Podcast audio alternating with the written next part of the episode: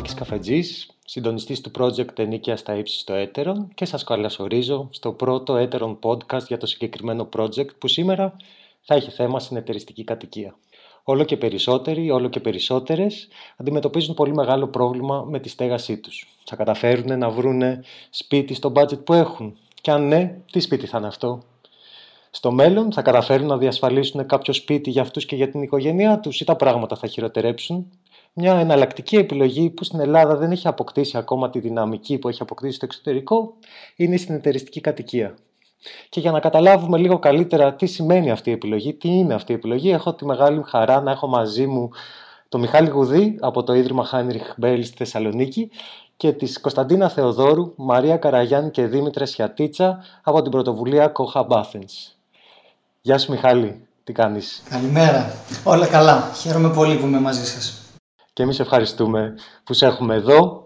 Ε, θα ήθελες να πεις πρώτα δύο λόγια για τη δουλειά του Ιδρύματος τόσο για τη στέγαση όσο και για τη συνεταιριστική κατοικία; Ναι βεβαίως. Ε, με το Ίδρυμα Χάνι το πράσινο πολιτικό ίδρυμα, ε, δουλεύουμε αρκετά, αρκετό καιρό στο στεγαστικό ζήτημα γιατί πιστεύουμε ότι αποτελεί έναν πυλώνα όχι μόνο των κοινωνικών πολιτικών αλλά και γενικά για το μέλλον της χώρας. Είναι ένα θέμα το οποίο ήταν πολύ υποτιμημένο στην Ελλάδα ε, η οποία νομίζω ότι είχε μια στεγαστική ή μάλλον επειδή δεν είχε στεγαστική πολιτική, όλες οι αποφάσεις γύρω από την κατοικία ήταν στον αυτόματο πιλότο για πάρα πολλά χρόνια. Τώρα έχουμε μια καινούργια πραγματικότητα εδώ και αρκετό καιρό, η οποία μας καλεί να αναθεωρήσουμε τον τρόπο που προσεγγίζουμε την κατοικία. Εμείς προσπαθούμε να συμβάλλουμε σε αυτή την προσπάθεια, είτε σε τοπικό επίπεδο, όπως ξεκινήσαμε μια συνεργασία και με τη Μητροπολιτική Αναπτυξιακή του Δήμου Θεσσαλονίκης και με το Αριστοτέλειο Πανεπιστήμιο εδώ, και τώρα υποστηρίζοντας και την εξαιρετική δουλειά που κάνει η πρωτοβουλία του CoHub, γιατί σκοπός είναι να αναπτύξουμε πρακτικές, εναλλακτικές λύσεις και να μην είμαστε εντελώς εξαρτημένοι από την αγορά. Ε, σε αυτή την κατεύθυνση και εμείς έχουμε δείξει το ενδιαφέρον για τη συνεταιριστική κατοικία και μπορούμε σίγουρα να, να πούμε πολλά γιατί νομίζω ότι είναι ένας όρος που ε, δεν είναι πολύ οικείος στους περισσότερους και τις περισσότερες από εμάς. Ακριβώς. Γιατί στην Ελλάδα, όταν κάποιος ακούει έναν, τη λέξη συνεταιρισμό, στο μυαλό έρχεται φυσικά ο αγροτικός συνεταιρισμός, άντε και στην καλύτερα να ξέρει τους οικοδομικούς συνεταιρισμούς. Επομένως, τι θα έλεγες στην ερώτηση, τι είναι τελικά ο συνεταιρισμός κατοικίας; Η συνεταιριστική κατοικία μπορεί να είναι πολλά πράγματα, αυτό έχει το είναι ενδιαφέρον και επίσης μπορεί να μας, δεν αφορά μόνο κάποιους από εμάς, μπορεί να μας αφορά εν δυνάμει όλους και όλους εννοώ εμάς ως κατοίκους και πολλούς άλλους δρόντες. Οπότε ας τα πάρουμε ένα-ένα. Ε, η συνεταιριστική κατοικία λοιπόν αναφέρεται έτσι ως όρος ομπρέλα σε πολλά διαφορετικά μοντέλα συλλογικής ιδιοκτησίας αυτό μπορεί να πάρει διάφορες μορφές. Παραδείγματος χάρη μπορεί να μιλάμε για συνεταιρισμούς που έχουν ως ε, κινητήρια δύναμή τους τους κατοίκους, μπορούμε να μιλάμε για κοινωνικά καταπιστεύματα γης, τα λεγόμενα CLTs, μπορούμε να μιλάμε ε, για διάφορες πρωτοβουλίες οι οποίες βασίζονται στην κοινωτική αυτοβοήθεια ή ακόμη και στην αυτοκατασκευή. Οπότε όλα αυτά, αν προσπαθήσουμε να τα περιγράψουμε, ή ακόμη και τη συγκατοίκηση, το co-housing στα αγγλικά, αν προσπαθήσουμε να τα βάλουμε κάτω από έναν όρο, ακόμη και η ορολογία είναι μια από τις μεγάλες προκλήσεις αυτού του πεδίου και διεθνώς, θα μπορούσαμε να πούμε ότι ορίζονται ω συνεταιριστική κατοικία ή συνεργατική κατοικία. Αυτό είναι ένα μοντέλο, το, ή αυτά είναι μοντέλα τα οποία έχουν πολύ μεγάλη παράδοση στο εξωτερικό, διεθνώς. Ε, όμως ειδικά τα τελευταίες, τις τελευταίες δύο δεκαετίες θα έλεγα ότι βιώνουν μια αναγέννηση και είναι δρόμοι που προσπαθούν να ακολουθήσουν πολίτες διαφορετικών προφίλ για να δημιουργήσουν μόνοι τους και σε συνεργασία με άλλους ε, τις δικές τους λύσεις, στεγαστικές λύσεις και να μην είναι εξαρτημένοι από την αγορά. Κεντρικό ε, στοιχείο όλων αυτών των μοντέλων είναι η συνεργασία. Ο βαθμός συνεργασίας μπορεί να ποικίλει και μπορεί να έρχεται σε διαφορετικά στάδια ανάπτυξης αυτών των στεγαστικών λύσεων και η συνεργασία δεν αφορά μόνο τα μέλη ε, όλων αυτών των συνεταιριστικών πρωτοβουλειών, αλλά αφορά και τη συνεργασία με άλλους δρόντες. Ποιοι είναι οι άλλοι δρόντες, είναι το δημόσιο, ας πούμε, με διάφορες μορφές του το δημόσιο το οποίο ε, δημιουργεί μια στεγαστική πολιτική η οποία δημιουργεί χώρο και ένα θεσμικό πλαίσιο υποστήριξης αυτών των πρωτοβουλειών ε, το οποίο μπορεί να σημαίνει για παράδειγμα να διαθέσει γη ή κτίρια για χρήση από τέτοιους συνεταιρισμούς, μπορεί να διευκολύνει την πρόσβαση σε χρηματοδότηση ή να διευκολύνει και την υλοποίηση με ένα ε, καλύτερο θεσμικό πλαίσιο.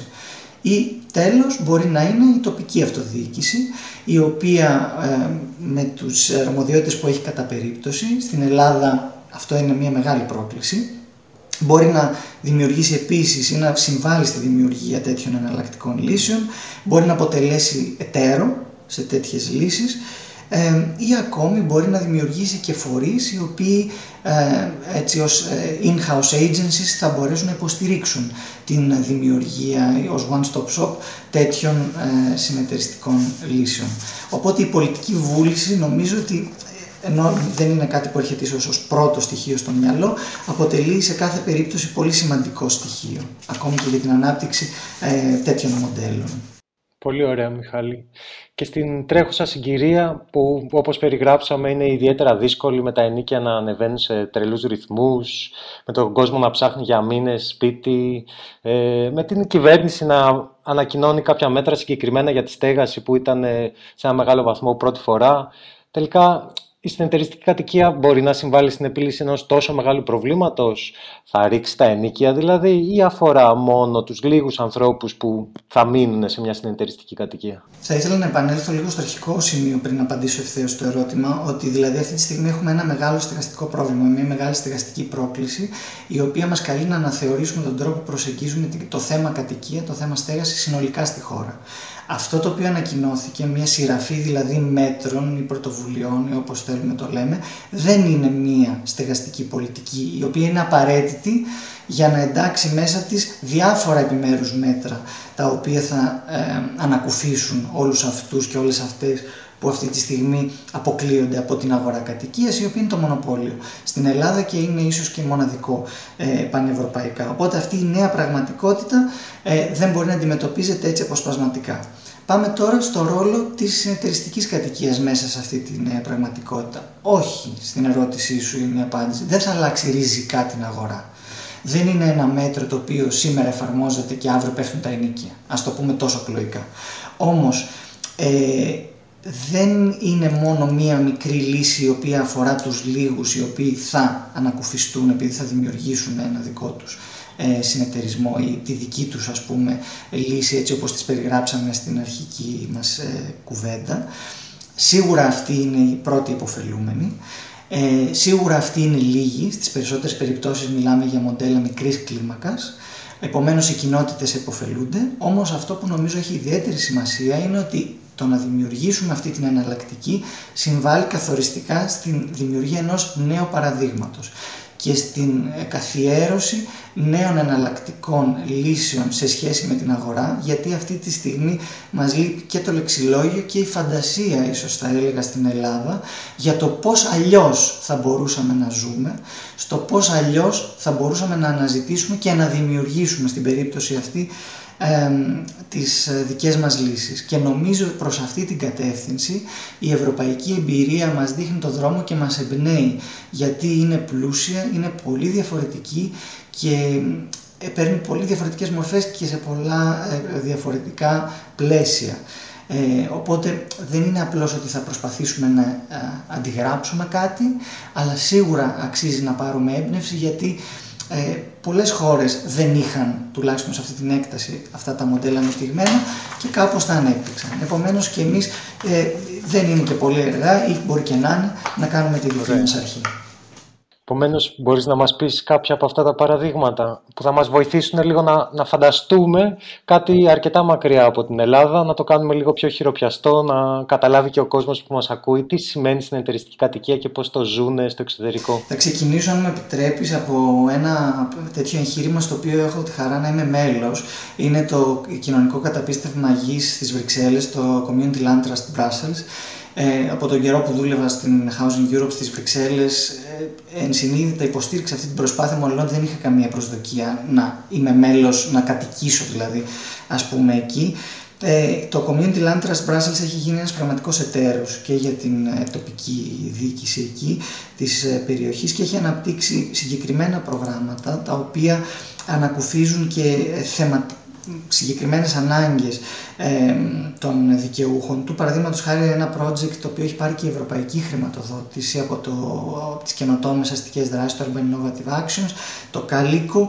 Ε, είναι ένα διαγενειακό συνεταιριστικό, συνεργατικό ε, πρόγραμμα φροντίδας και κατοικίας όπου αντιμετωπίζει όχι μόνο το στεγαστικό αλλά και άλλες ε, ανάγκες που προκύπτουν με βάση τη φροντίδα όπου νέοι φροντίζουν ηλικιωμένους και οι ηλικιωμένοι μπορεί να βοηθήσουν νεότερους ε, συγκατοίκους τους με τις δικές τους ανάγκες. Και όλα αυτά με βάση το σεβασμό, με βάση τη σοσιοκρατία ως μοντέλο ε, δημοκρατικής διακυβέρνησης. Επομένως δεν μιλάμε απλώς για μια στεγαστική λύση, αλλά για μια βαθιά ε, κουλτούρα συνεργασίας σε καθημερινές ανάγκες και σε συμβίωση με όλη τη σημασία της λέξης. Και ένα δεύτερο παράδειγμα που νομίζω ότι είναι σημαντικό γιατί δεν είναι αυτό που περιμένει κανείς να ακούσει. Σε μία από τις πιο ακριβές πόλεις σε ολόκληρη την Ευρώπη, όχι απαραίτητα στην Ευρωπαϊκή Ένωση, μιλάμε για τη Ζηρίχη στην Ελβετία, ε, όπου εκεί ε, οι συνεταιρισμοί έχουν μια πάρα πολύ βαθιά παράδοση, η οποία ξεκινάει ήδη από τις αρχές του 20ου αιώνα, από το 1900 περίπου, και παίρνει πολλές διαφορετικές μορφές, από το 1980, από τη δεκαετία του 80, νέες ιδέες αναδείχθηκαν μέσα σε αυτό το concept που λέγεται ας πούμε Wohngenossenschaft, οι, οι συνεταιρισμοί κατοικίας και έχουν αναδείξει έτσι μια νέα γενιά θα έλεγα συνεταιρισμών. Είναι χαρακτηριστικό ότι στα καντόνια της Ζυρίχης και του Biel ε, περίπου 20% της αγοράς ανήκει σε αυτές τις μορφές κατοικίας. Δεν είναι δηλαδή δευτερεύον ε, πράγμα, δεν είναι δευτερεύουσα λύση. Και σε μια τόσο ακριβή ε, πόλη σαν τη Ζηρίχη που νομίζουμε ότι είναι για τους πλούσιους, είναι σε πολύ μεγάλο βαθμό, ε, το 25% περίπου όλων των ενοικιαζόμενων διαμερισμάτων είναι μη κερδοσκοπικά, not for profit. Και θέλω να μεταφέρω και να κλείσω έτσι με αυτό την τοποθέτησή μου την ε, εμπειρία ενός πολύ καλού φίλου που ζει στη Ζηρίχη που μου λέει ότι κάθε φορά που ελευθερώνεται ένα τέτοιο διαμέρισμα στην πόλη η ουρά αυτών που πηγαίνουν να το δουν μπορεί να ξεπερνά και το ένα τετράγωνο. Επομένως είναι κάτι το οποίο εν δυνάμει αφορά όλους στην πόλη. Προφανώς γιατί οι άλλες λύσεις είναι πάρα πολύ ακριβές. Όμως όπως είπαμε τα νούμερα δεν μας αφήνουν να πιστέψουμε ότι απλά είναι κάτι συμπληρωματικό. Είναι ένα πολύ βασικό ε, εργαλείο ε, που ε, βοηθάει την αγορά κατοικίας να είναι πιο συμπεριληπτική.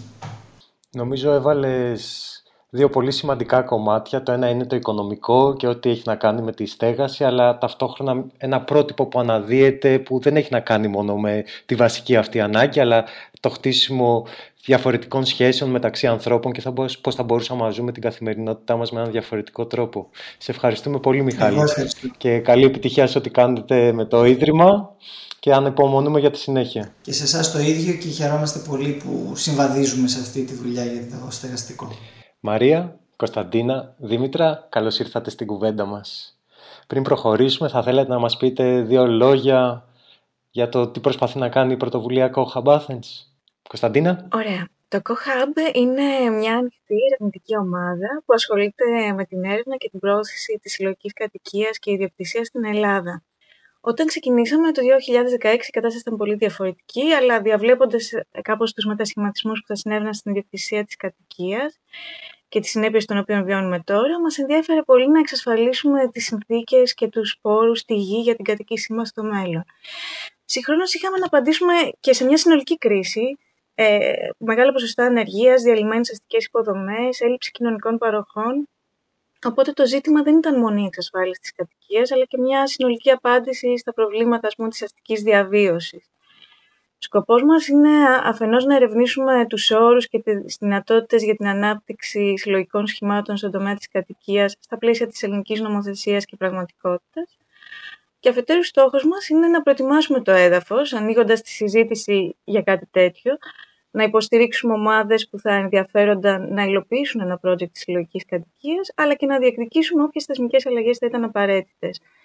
Η ομάδα είναι ανοιχτή, δουλεύουμε με τη μέθοδο των συμμετοχικών εργαστηρίων. Έχουμε πραγματοποιήσει εργαστήρια πάνω σε πραγματικά κτίρια, προσπαθώντας να διαμορφώσουμε ένα ρεαλιστικό και ελκυστικό μοντέλο μέσα από τις συζητήσεις μας μαθαίνουμε όλοι. Μπορεί κάποιοι από εμάς να είμαστε ερευνητές, αρχιτέκτονες, αλλά μας ενδιαφέρει η διεύρυνση και όποιος, όποια ενδιαφέρεται μπορεί να επικοινωνήσει μαζί μας. Τέλος, είμαστε και σε επαφή με ομάδες από το εξωτερικό. Μας ενδιαφέρει η, αντι... η δικτύωση με αντίστοιχα εγχειρήματα και από την πρώτη στιγμή έχουμε εμπλακεί σε διάφορα project ανταλλαγής γνώσης, με πιο πρόσφατη τη συνεργασία μας με το δίκτυο MOBA. Θεωρούμε ότι αυτό το δίκτυο σχέσεων είναι μια προεργασία, μια υποδομή που μπορεί ανα πάσα στιγμή να κινητοποιηθεί και να στηρίξει ένα μελλοντικό εγχείρημα στην Ελλάδα. Και εκπαιδευτικά, αλλά και με υλικού όρους, ως μια πρώτη οικονομική στήριξη.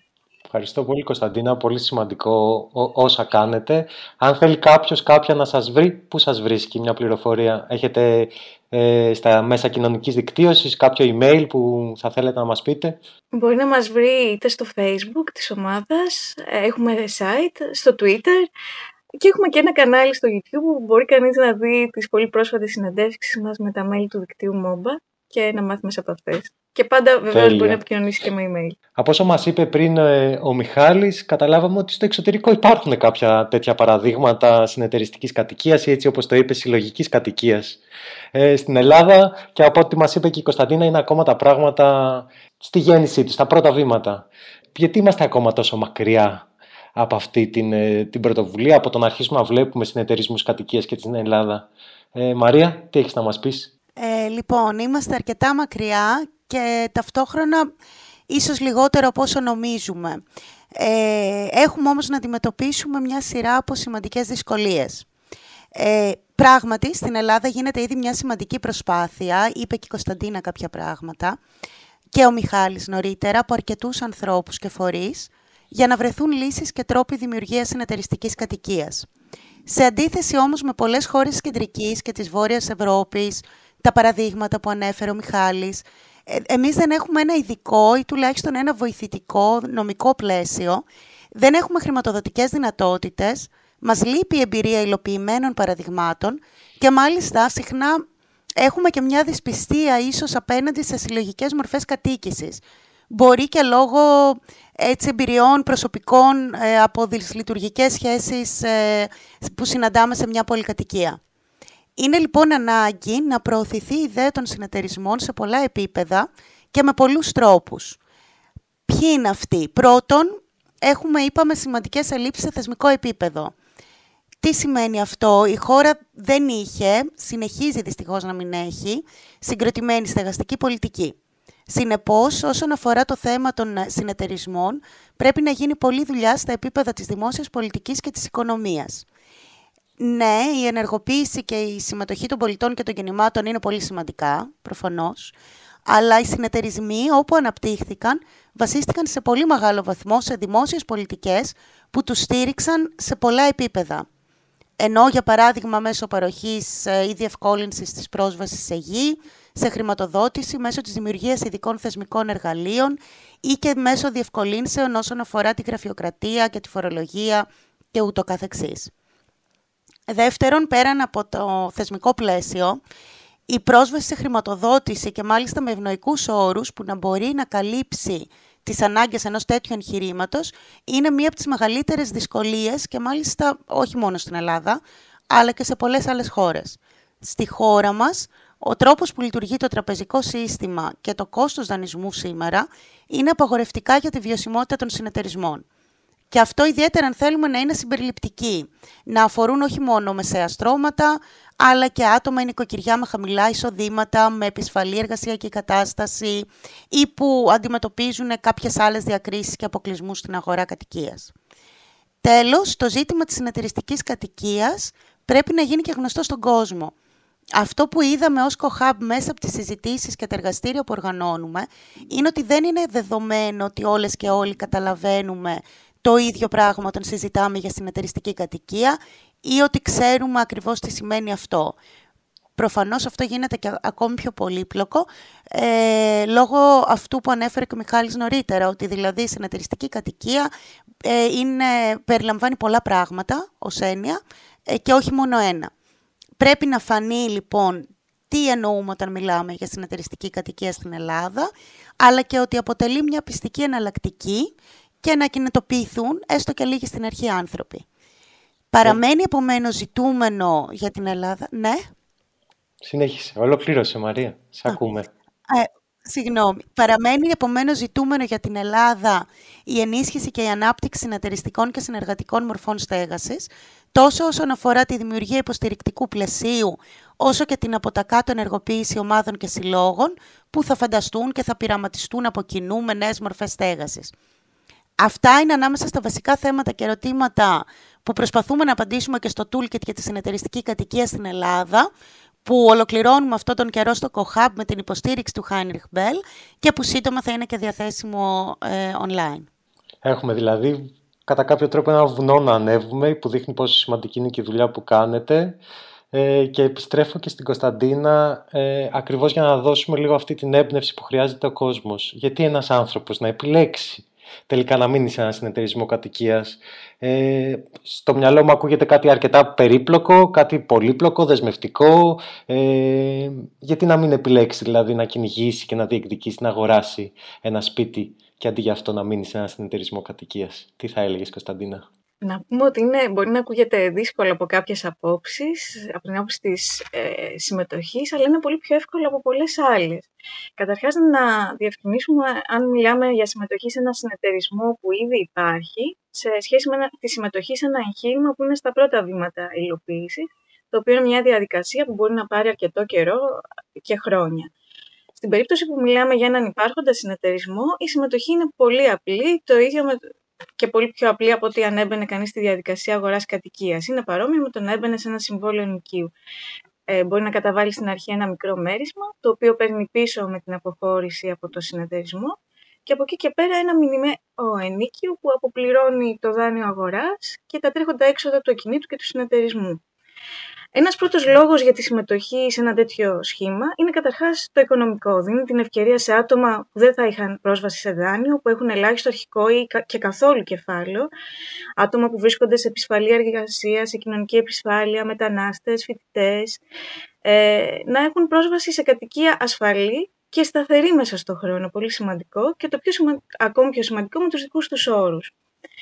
Σε σχέση με ένα ατομικό δάνειο, η ανάληψη του δανείου συλλογικά από το συνεταιρισμό μπορεί να έχει λιγότερο ρίσκο, ενώ υπάρχει και πρόνοια σε περιπτώσεις που κάποιος δεν μπορεί να καλύψει το ενίκιο για κάποια μικρή περίοδο. Οι περισσότεροι συνεταιρισμοί έχουν συνήθως ένα αποθεματικό, ένα ταμείο αλληλεγγύης για τέτοιες περιπτώσεις.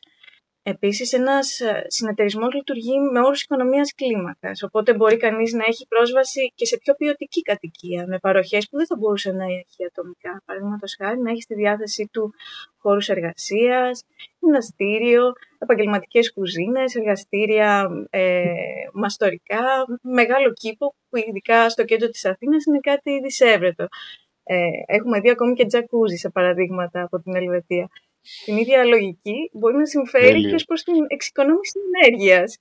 Ναι, η, καθώς ε, πλέον οι απαιτούμενες μετατροπές ε, ενός ακινήτου αναλαμβάνονται συλλογικά και ο ίδιος ο συνεταιρισμός κατοικίας μπορεί να λειτουργήσει και ως ενεργειακός συνεταιρισμός, πολύ σημαντικό για αυτή την περίοδο. Ε, Επίσης, μπορείς κανεί να μην θέλει να. Πες μου πού να υπογράψω. ε, θα έλεγα επίσης ότι είναι και πιο ευέλικτο σχήμα ε, για όσους ε, φαντάζονται τον εαυτό τους με ένα πιο ομαδικό τρόπο ζωής. Ε, δεν έχει τις δεσμεύσεις και τα βάρη που έχει η ιδιοκτησία ενός ακινήτου, γιατί μην ξεχνάμε ότι είναι τεράστια βάρη και στην ανακαίνιση, αλλά και στα συμβόλαια και σε πολλά άλλα. Ε, ωστόσο, σκεφτόμαστε τη συνεργατική κατοικία όχι απλά ως μια λύση ανάγκης, αλλά σαν μια επιλογή που εξασφαλίζει καλύτερη ποιότητα κατοίκησης μακροπρόθεσμα.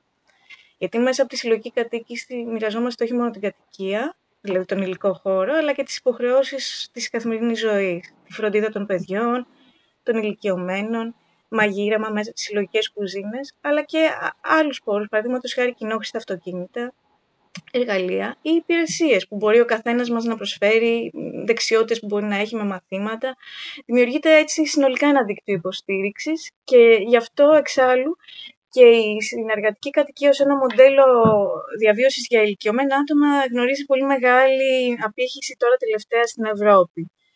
Ε, σίγουρα, βέβαια, η, η συλλογική διαχείριση και συναπόφαση απαιτεί αρκετό χρόνο, όπως μας έχουν πει και ως άτομα έχουν συμμετάσχει σε τέτοια εγχειρήματα. Οι συνελεύσεις μέχρι να καταλήξουν σε ομοφωνία μπορεί να είναι χρονοβόρες, μπορεί να υπάρχουν συγκρούσεις. Ωστόσο αυτό είναι κάτι στο οποίο κανείς εκπαιδεύεται και υπάρχει μεγάλη εμπειρία πλέον στον τρόπο λήψης αποφάσεων, εργαλεία που μπορούν να μας βοηθήσουν να φτάσουμε σε τέτοιες αποφάσεις. Οπότε μπορεί η συμμετοχή να έχει υποχρεώσεις, όπως η συμμετοχή στη διαχείριση, στην καθαριότητα, στη διατήρηση των συλλογικών χώρων, όμως ανταποδίδει πολλαπλά. Και μέσα από τέτοια εγχειρήματα, η συμμετοχή σε τέτοια εγχειρήματα, παρέχει, μας υποστηρίζει, υποστηρίζει συνολικά την καθημερινή μας διαβίωση. Και ένας άνθρωπος, Δήμητρα, που ακούει όλα αυτά και ενθουσιάζεται όπως ενθουσιάζομαι εγώ και θέλει να βρει κάποιους που να ξεκινήσει να, να σκέφτεται, να συζητάει, να διαφωνεί. Ε, πώς θα ξεκινούσε, ποιοι, ποιοι είναι οι άνθρωποι που θα ξεκινούσαν ένα συνεταιρισμό κατοικίας, είναι άνθρωποι που ψάχνουν ένα σπίτι, να να βάλουν μια οροφή πάνω από το κεφάλι τους; Είναι επαγγελματίες του κλάδου, αρχιτέκτονες, οικοδόμοι; Ε, υπάρχουν τέτοιες πρωτοβουλίες στην Ελλάδα που ξεκινάνε σιγά σιγά να κάνουν κάποια βήματα; Τι θα μπορούσες να μας πεις; Αυτή είναι μια πολύ σημαντική ερώτηση και είναι ένα από τα θέματα που μας έχει απασχολήσει πολύ και το ρωτάμε πάντα στις ομάδες και τα εγχειρήματα που συναντάμε και που επισκεπτόμαστε για να μάθουμε. Ε, πώς ξεκινήσατε, πώς ξεκινάει κανείς. Ε, και βέβαια εντάξει η απάντηση διαφέρει ανάλογα με το σε ποια χώρα είναι κανείς και τι, τι εμπειρία υπάρχει ήδη, αν υπάρχουν ήδη ε, τέτοια εγχειρήματα. Αλλά σχεδόν πάντοτε αφορά καταρχήν μία παρέα, ένα στενό πυρήνα. Ε, μια παρέα που θέλει να βρει μια λύση λογικά για την ε, στέγασή τους ε, και είναι πολύ βασικό αυτό. Στη συνέχεια βέβαια τα συνεταιριστικά ή συνεργατικά εγχειρήματα διευρύνονται και αναζητούν περισσότερα μέλη, φίλους, υποστηρικτές που μπορεί να τους στηρίξουν ακόμα και, και οικονομικά, αλλά και με διάφορους άλλους τρόπους. Έτσι, η διαδικασία δημιουργίας ενός ε, στεγαστικού συνεταιρισμού δεν αφορά τελικά μόνο αυτούς που θα μείνουν, αλλά αφορά μια ε, ευρύτερη κοινότητα ανθρώπων που πιστεύουν σε ένα διαφορετικό μοντέλο στέγασης, όπως γίνεται και με τα εγχειρήματα της αλληλέγγυας οικονομίας. Και βέβαια όλα αυτά θέλουν ε, το χρόνο τους, όπως είπε και η Κωνσταντίνα νωρίτερα. Ε, από τη δική μας εμπειρία ως ε, ομάδα CoHub που προσπαθούμε από το 2016 να ανοίξουμε αυτή τη συζήτηση στην Ελλάδα και να δημιουργήσουμε μια τέτοια κοινότητα διαλόγου, ε, έχουμε δει ότι υπάρχει ενδιαφέρον ε, και πολλοί και πολλές μας έχουν ρωτήσει στις, στις, στα, στα χρόνια αυτά αν υπάρχει κάποιο εγχείρημα που είναι σε εξέλιξη και στο οποίο θα ήταν έτοιμοι και έτοιμες να, να συμμετέχουν αν, αν υπήρχαν οι, οι όροι. Αυτό που δεν υπάρχει πάντα είναι ο χρόνος ή η διάθεση να μπουν στη διαδικασία να οριμάσει ένα εγχείρημα ε, και η δουλειά που χρειάζεται σε ένα πλαίσιο σαν την Ελλάδα που δεν υπάρχει όπως είπαμε ε, υποστηρικτικό πλαίσιο, δεν υπάρχει στρωμένο έδαφος ε, και γι' αυτό θεωρούμε ότι είναι πολύ σημαντικό να μπορέσει να υπάρξει ένα πρώτο πειραματικό εγχείρημα, μια πρώτη δοκιμή που θα πείσει ότι παρά τις δυσκολίες οι συνεταιρισμοί κατοικίας είναι εφικτοί και στην Ελλάδα. Σήμερα ειδικά βλέπουμε ότι το ενδιαφέρον είναι πολύ μεγαλύτερο από όταν ξεκινήσαμε.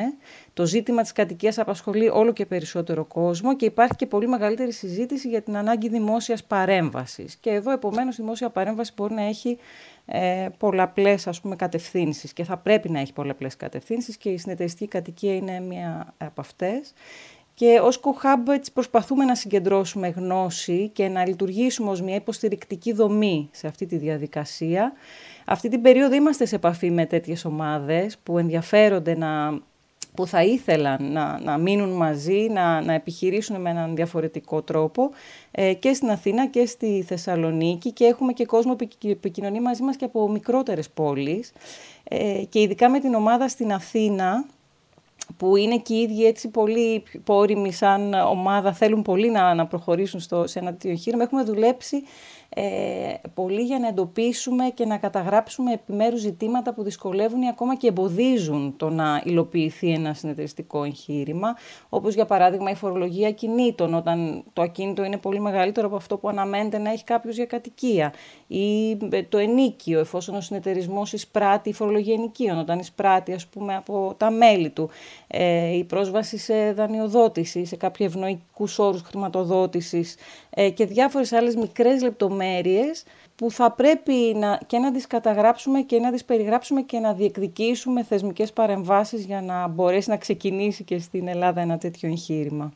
Η παρέα κάνει τη διαφορά, επομένως, κρατάω αυτό το σημαντικό. Η δική σας παρέα προσπαθεί να κάνει τη διαφορά. Σας ευχόμαστε κάθε επιτυχία και καλή δύναμη στα επόμενα και σας ευχαριστώ πάρα πολύ που ήσασταν εδώ μαζί μας σήμερα.